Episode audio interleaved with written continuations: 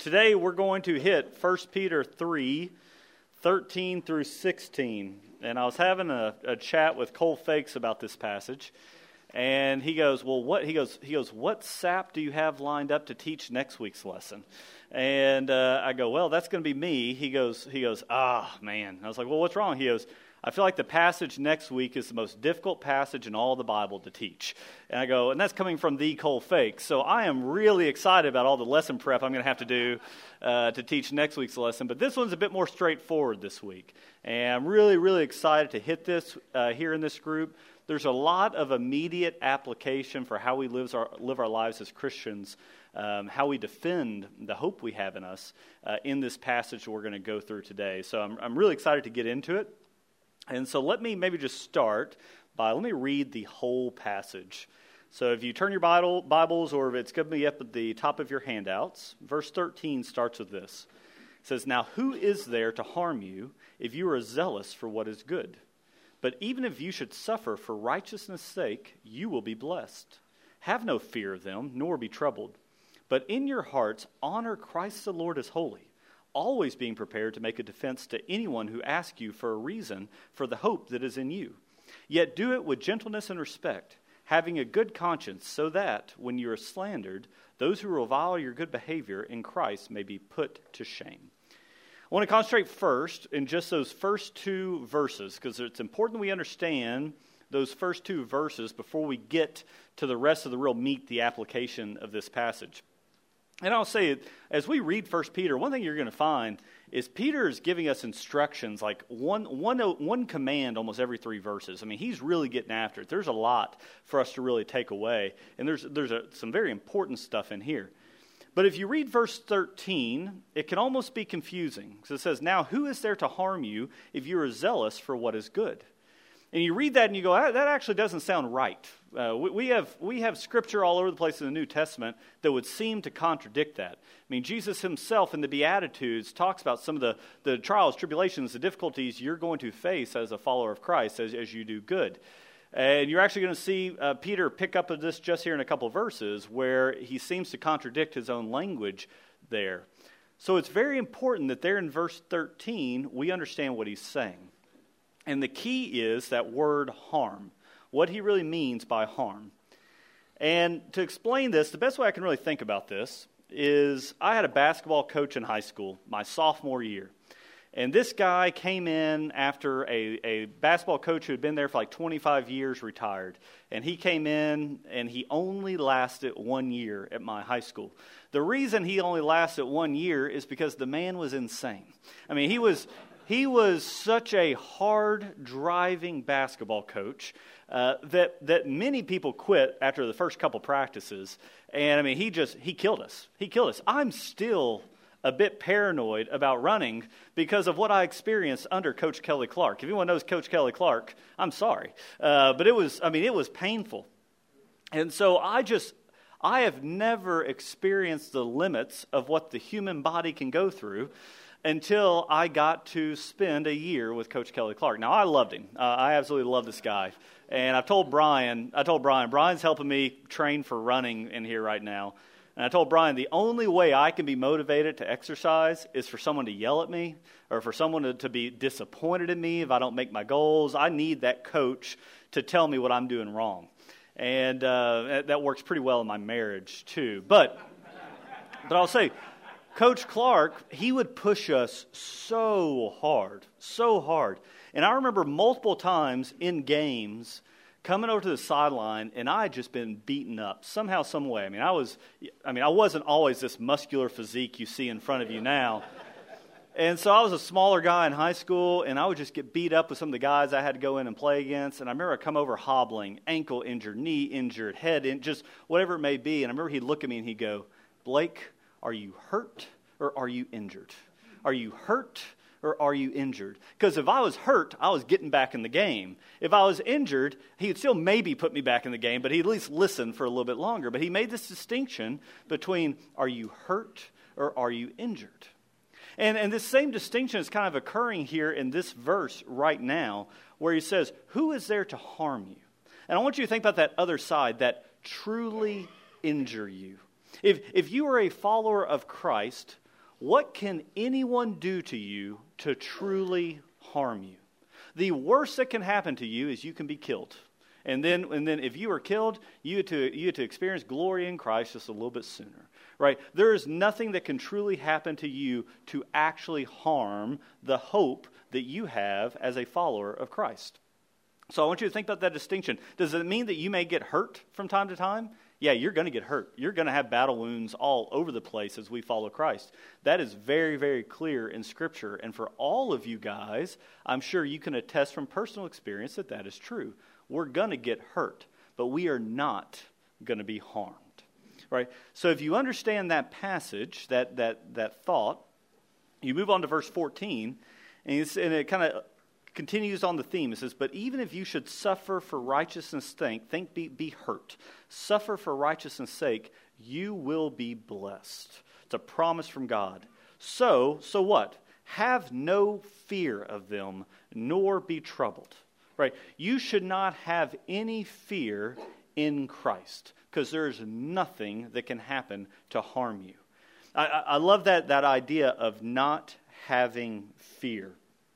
And uh, if you really think about that, is the only way you cannot have fear is if you fully understand that the strength we have occurs because of Christ. It is what God is doing through us. If you understand that, you should not be afraid. Alexander Maclaren, a commentator, once said, he goes, Only he who can say, The Lord is the strength of my life, can go on to say, Of whom shall I be afraid?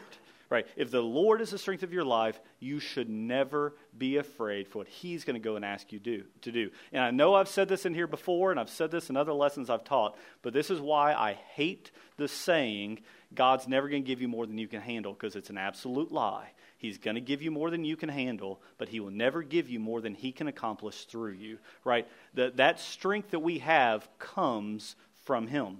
You may suffer for righteousness' sake, but you are not going to be hurt. So if you continue on here, let's get into verse 15.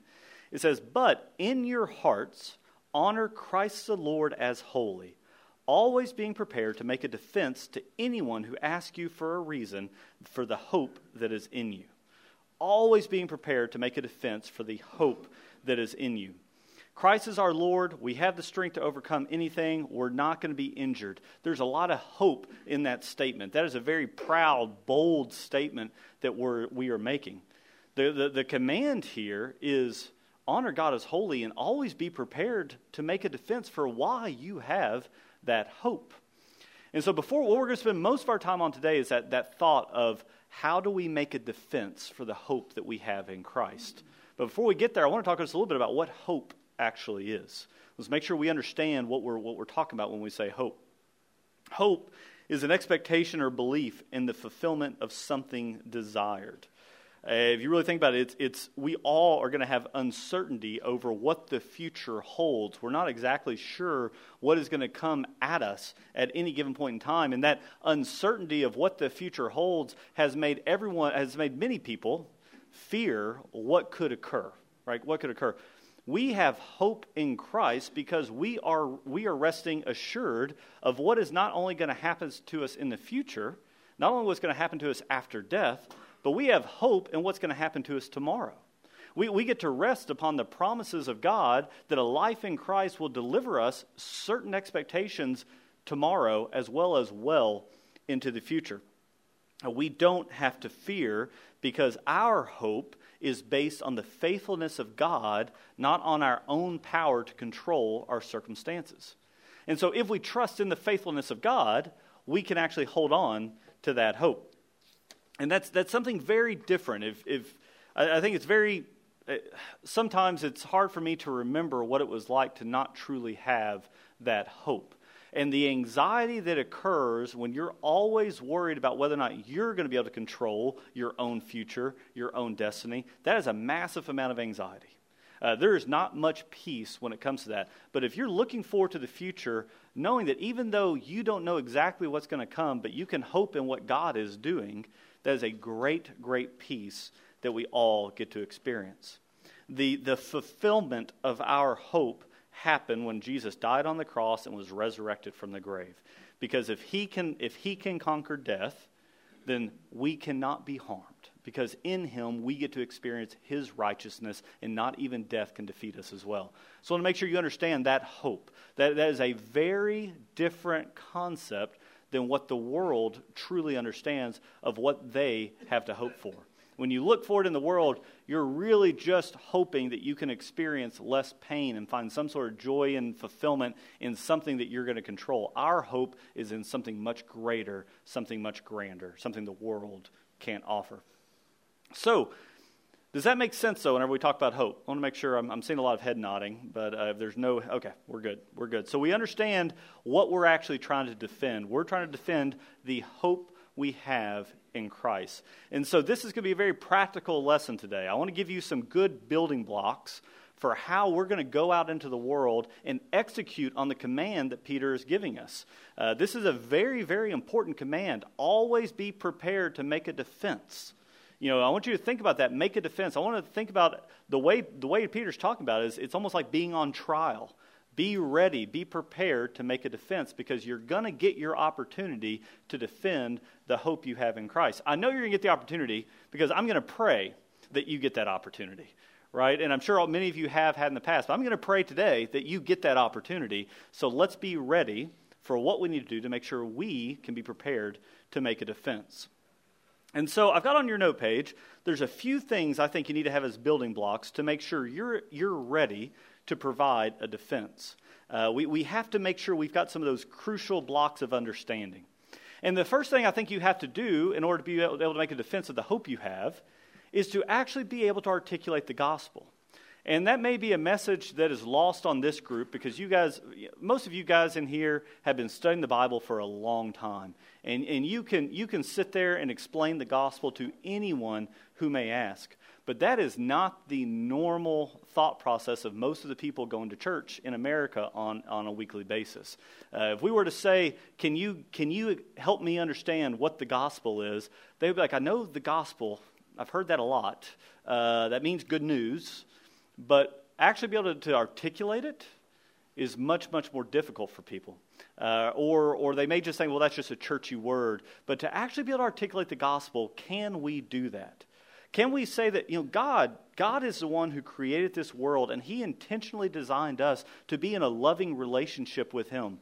That we, that I, disobeyed and rebelled and I've sinned against God. I, I can't even hold up to my own standards of morality, not less God's. And the punishment for that sin, for that rebellion against God, is death. But in his great love for us, even though we were still sinners, he came and he made a way and he died for us. In Christ, all the prophecies were fulfilled. God made a way, becoming man. He lived the perfect life, and he was the perfect sacrifice. And he conquered death, was resurrected, and as we put our faith in him, as we put our full trust in him, not even death can conquer us. In this broken world, we can live in Him. We can experience the joy and peace that comes from the relationship with Him today not just in the future, right? Are we able to articulate those, those basic elements of the gospel?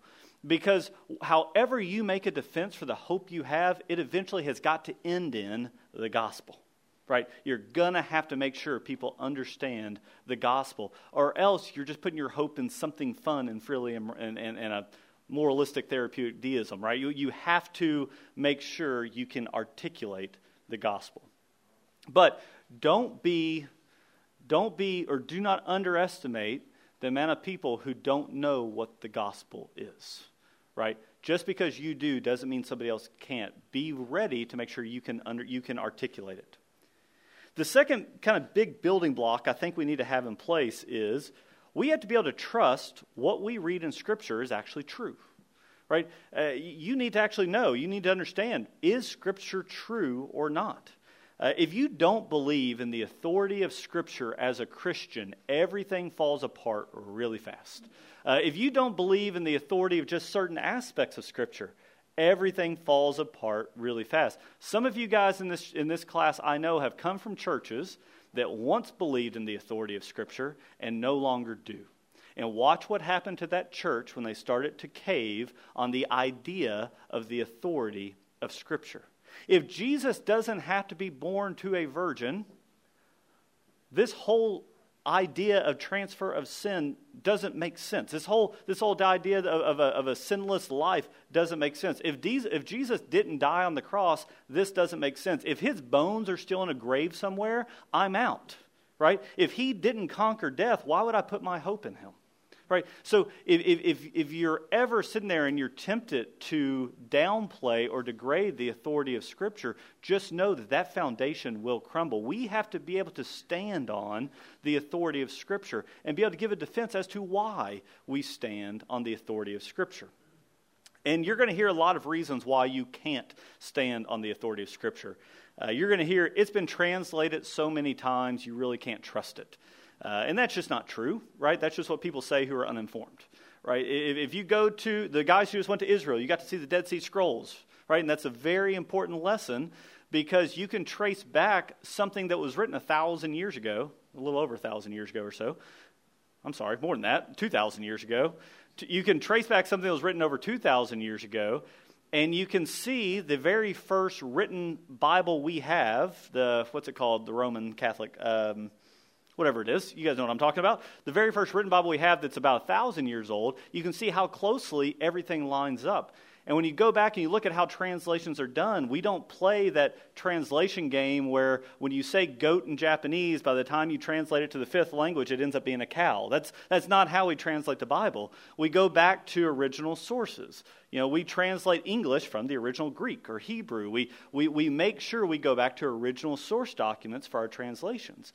Right? So this isn't, um, this isn't something we can't trust based on the way the translations have worked. It's also, you're going to hear, well, this was just a book written by men. Well, that's not what we believe as Christians. We believe that this was inspired by the Holy Spirit, that God Himself ordained and orchestrated what we have as the Bible. This was not just the work of man. Did God use men? Yes. But this was Holy Spirit inspired. And you're also going to hear this an awful lot. And you can say, well, I, I just can't trust in the Bible because I believe in science. And, and I just want to hit that real quick uh, because you're going to hear that more and more often. And can, can a Christian also believe in science? Yes. Are they mutually exclusive? No. No. What is science? Because whenever someone says, I believe in science, they're normally saying something different. They're normally saying, I believe in a naturalistic worldview right? I believe in a- absolute naturalism, that there's nothing in this world that can happen apart from natural forces. That's normally what they mean when they say, I believe in science.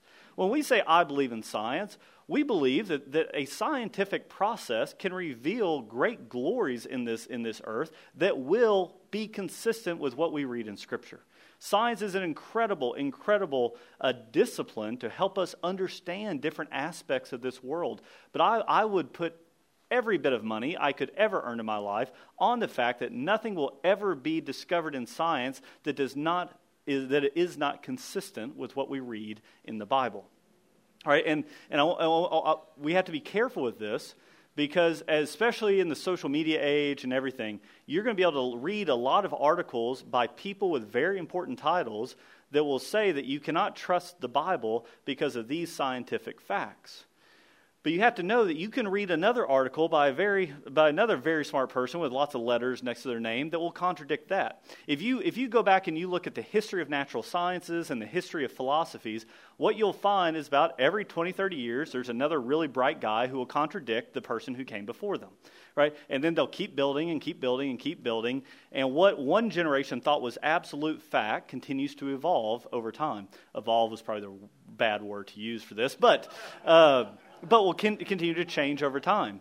If you go back and you study philosophy, you'll, you'll find that, that the uh, original philosophers back in, in, in, Greece you know, were, were then contradicted by the guys in uh, the um, uh, industrial era. And then you'll, you'll, you'll read guys like Nietzsche and, and you'll see things that he's contradicted from Christianity. And then the guy comes after him and contradicts Nietzsche. So, so you, you just you sit there and, and look at this, and it's very important to look at a broad span of time and understand that Men are flawed. No one's going to get this exactly right. Can science reveal the beauty and glory of God? Yes, I, I think it can. Whenever the original person looked up and said, No, no, no, no, this universe is so much more massive than you ever could understand. And, and, I'm, not saying, I'm not saying that means God's not real. I'm saying God is more majestic than we understood before. I think science will continue to reveal those aspects of God, but not contradict Scripture right? So I just want you guys to be careful that you can be a Christian and be a leading scientist. You know, you can be a Christian and be a leading philosopher. Uh, but be careful not to just take the opinion of someone who seems really smart, because there may be a kernel of truth in, in what everyone says, but you can find good academics, good researchers who can then help you understand why you can stand firm on the authority of Scripture. Just be careful with that as we continue to dig up more, and that's one reason I really enjoyed going to Israel. Every time they have to build a new road in Israel, they have to go through an archaeological dig to make sure they're not going to build the road on top of, of you know, something really, really important. And so, as they continue to develop out Israel, they dig, they dig, they dig, and they find all this incredible stuff. And everything they're finding is, is giving you more and more um, evidence to tell you that the events that were discussed in the Bible actually happened. I mean, we know so much more today than we did even 20 years ago that can help us say what we're reading about David and all the administration in the Old Testament happened. We've got evidence of these things. And so there's a lot of things we can see uh, to help us make sure we understand Scripture. The other thing that I take a lot of comfort in in Scripture is understanding the stories of the disciples in the time of persecution in the early church. And, and I look at this and I think about myself, and I think about Peter as a good example of this. We all knew how flawed Peter was early on in his ministry, early on in the time he was following Christ. And we saw how he got transformed over time. We have a lot of evidence of the life of these guys in the early church. And we see that they were willing to die excruciating deaths to uphold what we are reading about in Scripture. And that alone gives me a lot of personal faith, or just, just um, uh, good feelings that, that what we're reading is actually true. But you're never going to be able to prove every aspect of the Bible. I mean, I don't think that's not what the Bible's meant to be. It's not going to be a comprehensive science book. It's not going to be a comprehensive geography book. It's going to have aspects of all that in it. But you're not going to prove every element of the Bible. But don't think that physical proof is required to believe in everything you see. I want you to think about all the people who were there at the time of Christ, saw him perform the miracles, yet still did not believe. Right? Physical evidence right in front of you is not the only thing required to have faith. So just be careful as you walk to that. But you do need to have uh, enough understanding of things to make sure that when you're challenged, you can, you can help defend why you say Scripture is authoritative, right? And if you're needing a good, a good fun book to read, uh, I don't know if you guys remember a year or two ago, we had a guy come on Wednesday night named Peter Williams, and Terry Fakes interviewed him. He wrote a great book called uh, Can We Trust the Gospels? And this guy is an incredible scholar, really, really interesting guy, fun guy to follow on Twitter, by the way. Um, but, but if you ever want to get that book, buy that book. It's a really fascinating book to help you to help, honestly, to help refute a lot of the teaching that's occurring in some mainline Protestant denominations right now that the Gospels aren't consistent and can't be trusted. And so you read the way he's come about that and the, the angle he's hit at why you can trust it, it's really, really impressive and powerful. And that's why I say you, you can read lots of smart people who are going to bash Christianity. You can read lots of smart people who are going to support Christianity.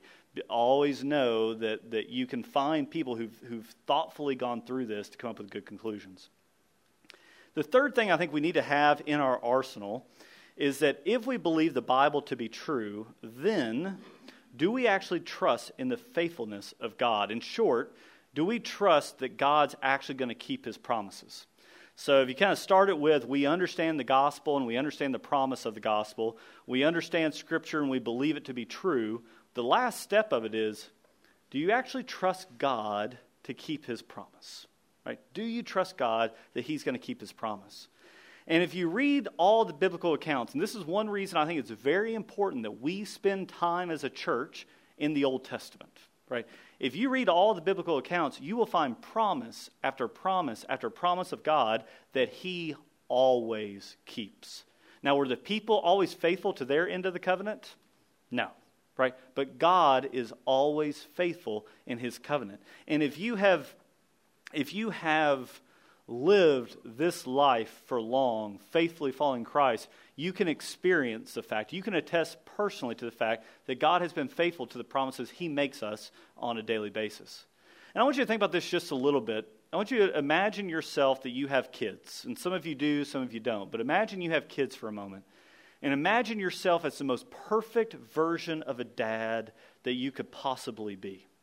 And if you were that, that best father in the world that you can even imagine, if you were just absolutely incredible, an incredibly loving father, is there any promise you would make to your child and not follow through on it? Right? And a lot of us are flawed dads in here right now, and I know whenever I make my kid a promise, I'm going to follow through on it. God is the best version of anything we could imagine. If He makes His children a promise, He's going to keep that promise. But I think you have to have these three building blocks. You know, can you articulate the gospel? Can you make sure you can trust what we read in Scripture? And can you help people understand why we can trust in the promises of God? So, if you have those building blocks, though, the next part is we must be actually prepared to make the defense. We have to be able to tell our own story as to why you personally can put your hope in Christ. This is where it's got to get personal. All of you have your own story of redemption in Christ. And, and, and, we read in the Bible in multiple accounts of how God has just said, Go tell your story of what Christ has done for you. Think about that story where, where the uh, demon possessed man uh, up on the northeast side of the Sea of Galilee, whatever city that is, you guys, you guys went and saw. The demon possessed man, you know, demon went out, the legion into the pigs, pigs go over the cliff. And, uh, and that guy just desperately wants to go with Jesus no matter where, he, where Jesus is going to go. And Jesus says, No, no, no, no. I want you to go back to where you came from, and I want you to tell everyone what Christ has done, the, what mercy you have seen. And if you remember, the town that he told him to go back into was not a Jewish town, was it? This was a, a pagan area. Uh, they did not know God. And so that guy was obedient, obedient, right? He went back into that town and he told everyone in the town what God did for him. And the reason we know he told everyone in the town what God did for him is because the only time in Scripture that he pops up next, the next time he pops up, and the only time he pops up, is when Jesus comes back to that area. And when Jesus comes back to that area, what happens? 4,000 people come to meet Jesus, wanting to be healed by this man because that guy has gone and told everyone what Christ did for him. He was obedient. We all have our personal story, right? So we have to be able to be ready to explain why we have hope. And so if we do nothing else today, I would really like for you guys to give this a whole lot of thought. I want you to actually write it down. You don't have to write it down in class today, but I want you to take home your note page or, or put it in a note card, whatever you need to do. But I want you to write down why is it personally that you can you have the hope that we have that you have in Christ. And given I have the luxury of knowing what lesson I'm going to teach before I come in here, uh, I gave this a whole lot of thought. And I thought it would be easy for me to explain why I have this hope. Uh, for me to explain, in short, why I'm a Christian. Uh, and it wasn't actually as easy as I thought this was going to be. I was going to make you guys write this down in here and talk about it, and then I realized it took me about 12 hours to figure this one out. And, and so, but I want, I want to tell you what I came up with. And I want you to really think about this. And, and as we leave today, we've got more to do today, but, but when you leave here today, I want this to really be something you all go do. Make sure you write this down. I want you to be ready to give a defense because God's going to give you an opportunity. So, this is what I wrote down for why I have the hope I have. I was fortunate to be raised where I got a decent understanding of God and Scripture in general, which helped me get a foundation of knowledge and application of faith at an early age. I was very fortunate, and I think I honestly think that there were people generations before me who prayed for me uh, to make sure that that happened. But like many, the faith I had as a child, which was very easy, became much more difficult and harder to sustain as I got older. And eventually, I went my own way. As I got older, I began to see that there was great hopelessness, though, in everyone I engaged with. The people who had attained the best the world could offer would get to the top of the mountain and they'd be disappointed. It's like that, that old adage when Tom Brady won the Super Bowl for the first time. And he goes, Well, now what? Right? You get to the top of the mountain that you're climbing, the best of what the world can offer, and you get disappointed. I felt a similar sense of despair in my life. My journey to a full faith in Christianity began more intellectually than it did emotionally. And not everyone is like this, but mine did. I wanted to understand the claims of Christ better. I wanted to, with the understanding I had of the world now and the sense of despair that I felt, I, I, couldn't simply put my trust in something I didn't completely understand. So I dove in with questions I had about this world, with questions I had about the claims of God, uh, with questions I had that I'd never really wrestled with as a child. And as I dove in and I actually read the word for myself, and I got engaged personally myself with Scripture and, and with any understanding I could find, what I found was that the God I thought I knew was not the God in the Bible. The God of the Bible is a much more powerful God, a much more majestic God, and a much more loving God than I ever understood whenever I was growing up. And then the consistency of the Bible absolutely astonished me. I was not ready for that. The consistency was incredible. There was no way, as you read this, that you could read it intellectually and say that was written by man. There is absolutely no way everything could come together the way it does in the Bible and be completely written by man. So, as I kept reading, I also went and I studied other world religions and I studied other philosophies. And I couldn't get any other religion or philosophy in this world to be anywhere near as consistent as the Bible. And, and every, every world philosophy seemed to have some absolute apparent contradiction in it. The only two philosophies in the world I could actually make sense of were Christianity and absolute nihilism. Nihilism being you believe in absolute nothing. I could get behind that because it's consistent. Everything else in between had an absolute contradiction in it.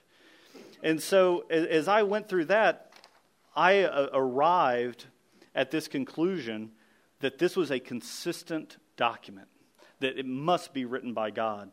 And then I found that the Bible was in fact alive. It started to hit me hard. Uh, it, it, what I, what the Bible said I would experience as I read it and I followed it, I experienced. What I felt is what it told me I would felt. I experienced all those things as I kept putting my more and more of my trust in Christ. And then, I, then, then, from a heart standpoint, as I continued to dive in, I felt absolutely convicted of my sin. And I found, I found myself longing for forgiveness and repentance. Uh, I found myself in awe of the God I was learning about and the God I began to experience on a more personal basis. I, I found myself wanting to love the way I felt like I was being loved, and I've never experienced that with all my heart, I began to desire God, not just intellectually, but also emotionally. And when those two things connected, it, it just seemed to set off a fire in me that I have a hard time uh, really explaining. And each day, as I put more and more of my trust in Him, as I put more and more of my weight down in the chair, if you really think about it that way, as I put more trust in Him, I experienced the promises that He gave me. Right? I got to experience that joy, that peace, his faithfulness, his blessings, his blessings in ways that, that the world cannot even com- compare to. I got to actually experience those things. And so now I, I, I have hope that death is not the end, but I also have hope of what's going to happen tomorrow. And there's no other worldview that can help me understand that not only that, that I can be grieving and suffering and also have joy. Right? There's no other worldview that can deal with those contradictions other than what we learn in the Bible about Christianity. And no other place can experience it as true the way I experience it as true. So that's why I have hope. Right? It started with the pursuit of an intellectual curiosity and ended in the heart wanting to be a different person in Christ, right? And so everyone has to have their own story about why we have that hope. And I think that's my story. It's probably way too long winded. But I want you guys to talk just a few minutes at your group and just what, what's your story? If you have one, if you think through is is why is it that you're sitting here today and you're a Christian, right? Why is it? Because it probably it wasn't by accident. There's people in your lives uh, who spoke to you. There was there was things you had to do. There was soul searching you ended up doing. There was repentance. Uh, there there was an engagement. Something happened that you're sitting here today following Christ, and that's a story you're going to have to tell. So let's talk about that for a few minutes, uh, and then we'll come back. Well, let, let's start to bring it back here. What I hope what I hope all of you guys got to really understand talking to each other just a little bit, and I suspect we could have had the entire hour, everybody telling these stories. But I hope just from the little bit you guys talked, you, you see everyone's got their own version of the story. Right? Everyone, everyone has had an experience with Christ. Some of you guys may have been raised in a Christian home and you've never known anything else. Right? And that's great. That's, that's, what, that's what parents, we're called to do, to, to teach our, our kids in the ways that are true. What's, uh, that, that's, that's what we're supposed to be doing as parents. You know, you may have been completely lost out in the wilderness for a long time and come to know Christ. Everyone's got their own story. Uh, not too many of us have had the, the Damascus Road experience that Paul had, uh, but we all have our own stories. And any encounter with God, any encounter where we come to faith in Christ, is a supernatural, incredible encounter, right? Even if it seems boring to you. That's fine. That's an experience you had with the Almighty God, right? So you all have your story. Now, I think it's interesting to learn from Scripture, though, on how we best tell this story, because you're going to be given opportunities. And the guy I always look at in here uh, to help us understand how we tell our story is I look at what Paul did. And I think Paul would have been an incredible salesman in 21st century America. I think he would have been great. And so I think about some of you guys have been in sales here before. And I talked to Lynn, you know, some of your, your experience in sales. Yeah yeah, Paul, Paul was a, he was a good salesman. He had a great product to sell, right? He, uh, we're not trying to sell Christianity, but there's a tactic you learn when you're in sales that's very, very interesting. And and I happened to learn this tactic because you guys may not know about this on my on my resume, but I was the number one salesman in the state of Oklahoma for T-Mobile cell phones in 2004. So I mean, it's it's. Um, it's not a uh, huge deal, but some people think I'm pretty special. So, uh, whenever whenever I was learning whenever I was learning how to sell, you know, the very first thing that they taught me was you need to connect with the person you're trying to sell to. You need to connect in a personal way. Find some sort of personal connection. And so for me, I did this fairly well. I, I, I, picked up on that real quickly, and I had this perfect sales line. I, I mean, it was, it was too easy. I, I for some reason, all the middle aged women came to me. And I'm not, now this was, this was 19 year old version of Blake, you know. So all the middle aged women would come to me, and I'd sit there and talk to them for a little while, and eventually I, I, I'd go, you know, this is the phone that I made sure my mom had. And they, oh, give me five, right? Give me five, right? So, so it was just one of those. It was I learned to connect. You know, they saw me as a son figure, and it, it just it worked out great. But you always find that personal connection, and Paul does this really, really well. So I want to give you a few scriptures uh, to, to write down these scriptures, because I'm not going to read through all of them, but I want you to write down Acts 22, write down Acts 26, and then Romans 1. And what you see in those three, Acts 22, Acts 26, and Romans 1, is that Paul starts with every audience. These are very different audiences. He starts with what they understand, and then he gets them to the gospel right? So for the very first one in Acts 22, he starts with a Jewish audience and he explains to them why he can relate to them. He's, a, he's the Jewest of all Jews, right? He explains to them why they can trust him and his understanding of what they know, and then he gets them to Christ. You know, in, in Acts 26, he's, he's sitting there with King Agrippa, you know, who's in the Herodian family line on trial, and he starts with things he knows that king of that area is going to understand. And he even calls him out a little bit. I mean, the, the Herodian family line, they had to kind of pretend they were Jewish, even though they really weren't. And so he goes, he goes, You've seen everything that's occurring. You know the prophets, right? Do you not believe in the prophets? Knowing he can't answer no that he doesn't believe in the prophets, he has to believe in the prophets. You believe in the prophets, and, and I know you as king, you're not, none of this is escaping your purview. You're seeing what's going on in your kingdom, right? How can you tell me that this is not true? Right? So he gets the king right there back to the gospel. And there's this famous line where King Agrippa says, In such a short time, would you persuade me to be a Christian right here in front of everybody? And Paul goes, I'm going to try to persuade everyone in this room to be everything that I have except for these chains that I'm bound in, right? And so it's just this incredible way where no matter where he is, he sits there and does it. And then even in Romans, these guys are not normally Jewish. They're, they're coming from a very different perspective, from a Greco Roman cultural perspective. And he starts with reason and logic and philosophy. He starts with things they're well versed in, and he gets them to Christ. Right? So I want you to understand that is you're going to be in situations where you're going to be dealing with lots of different types of people. And you need to understand where they are coming from. You may be dealing with people who have been burned by a church at some point in time, who've been treated unfairly. You may be dealing with people who have never heard of Christ before. You may be dealing with people who are very egotistical and materialistic and pursuing after worldly powers. You're going to be dealing with lots of different types of people. One thing that we can learn from Paul is to get into their perspective and start with where they are, but always end up at the gospel, right? Always get them back there. And so, what's not going to happen is you're not normally going to have someone come up to you today or tomorrow or later this week and say, Hey, Gene, can you tell me why do you have hope in Jesus Christ? Now, Gene, it might actually happen to. Gene's so enthusiastic about God, people may actually say, Why is your hope in Jesus Christ? But, from, but, but that's not a normal thing, right? They're not going to say that. But they are going to give you an opening. They're going to give you an opening. And just, just for a few minutes, me thinking about examples, I thought about all kinds. Things that I have had the opening to give my defense for why my hope is in Christ. I've had the opening and I have not taken it.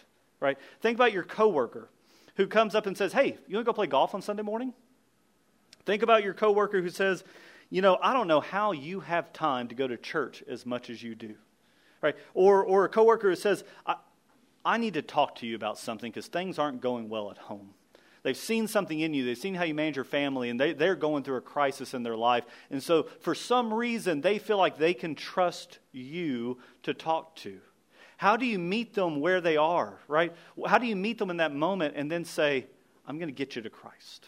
I'm going to explain why I actually have this hope. Because it's not just because I'm a good dad, or I don't play golf on Sundays just because I, I, want to be a good dad and take my kids to church. There's a reason that my time is reserved for the worship of the one holy God, right? There, you, you've got to get them there. I thought about my boss who once told me, he goes, I don't understand why you're not applying for this job, right? And then I had to explain what that would do to my family, my faith, etc. Right? You have to actually explain it. I could have I could just avoid it, but you're going to get those openings.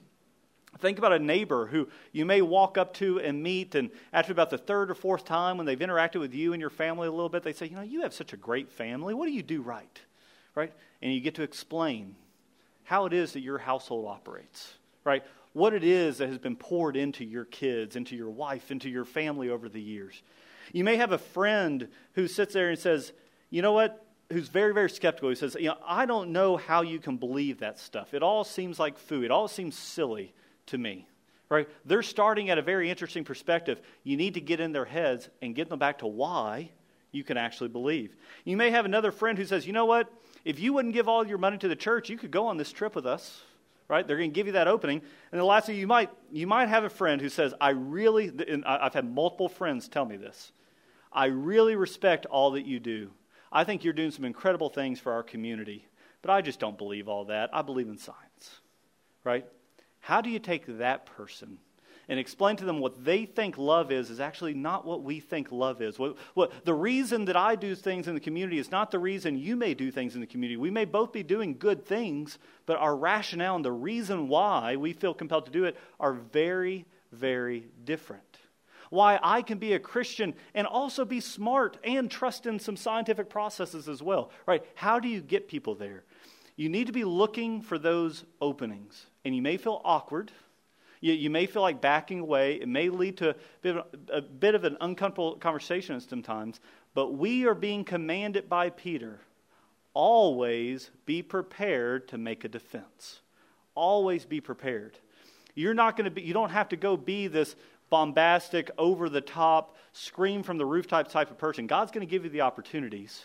Make sure you know how you can take that little crack that you get, you know, sympathize, make sure you get in their frame of mind, and then get them back to Christ. Does that make sense? All right. What I want you guys to do for homework in here, I want you to read those three passages and, and watch how Paul managed every audience. You can learn so much from the way Paul relates to his audience and gets them back to Christ. And then take some time, write down your story. Why do you have the hope that you do? Be prepared to make that defense. I'm going to pray that God gives you the opportunity. So make sure you do this homework assignment. Let me pray for us. Father, I thank you so much uh, for these gentlemen. I, I thank you for your church. I thank you for the great gift we have in Jesus Christ. We have a hope that other people cannot even comprehend, and that's the problem. May you help us have the opportunity to explain it as best we can. May you give us the opportunity to lead people by the hand to you. May people follow us and get to you. We know that you have the power to do all of this, and we are so thrilled that you choose to use us the way you do.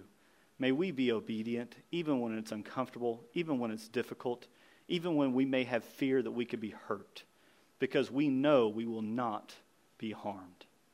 We thank you so much, God, for all you've done for us. In Jesus' name, amen.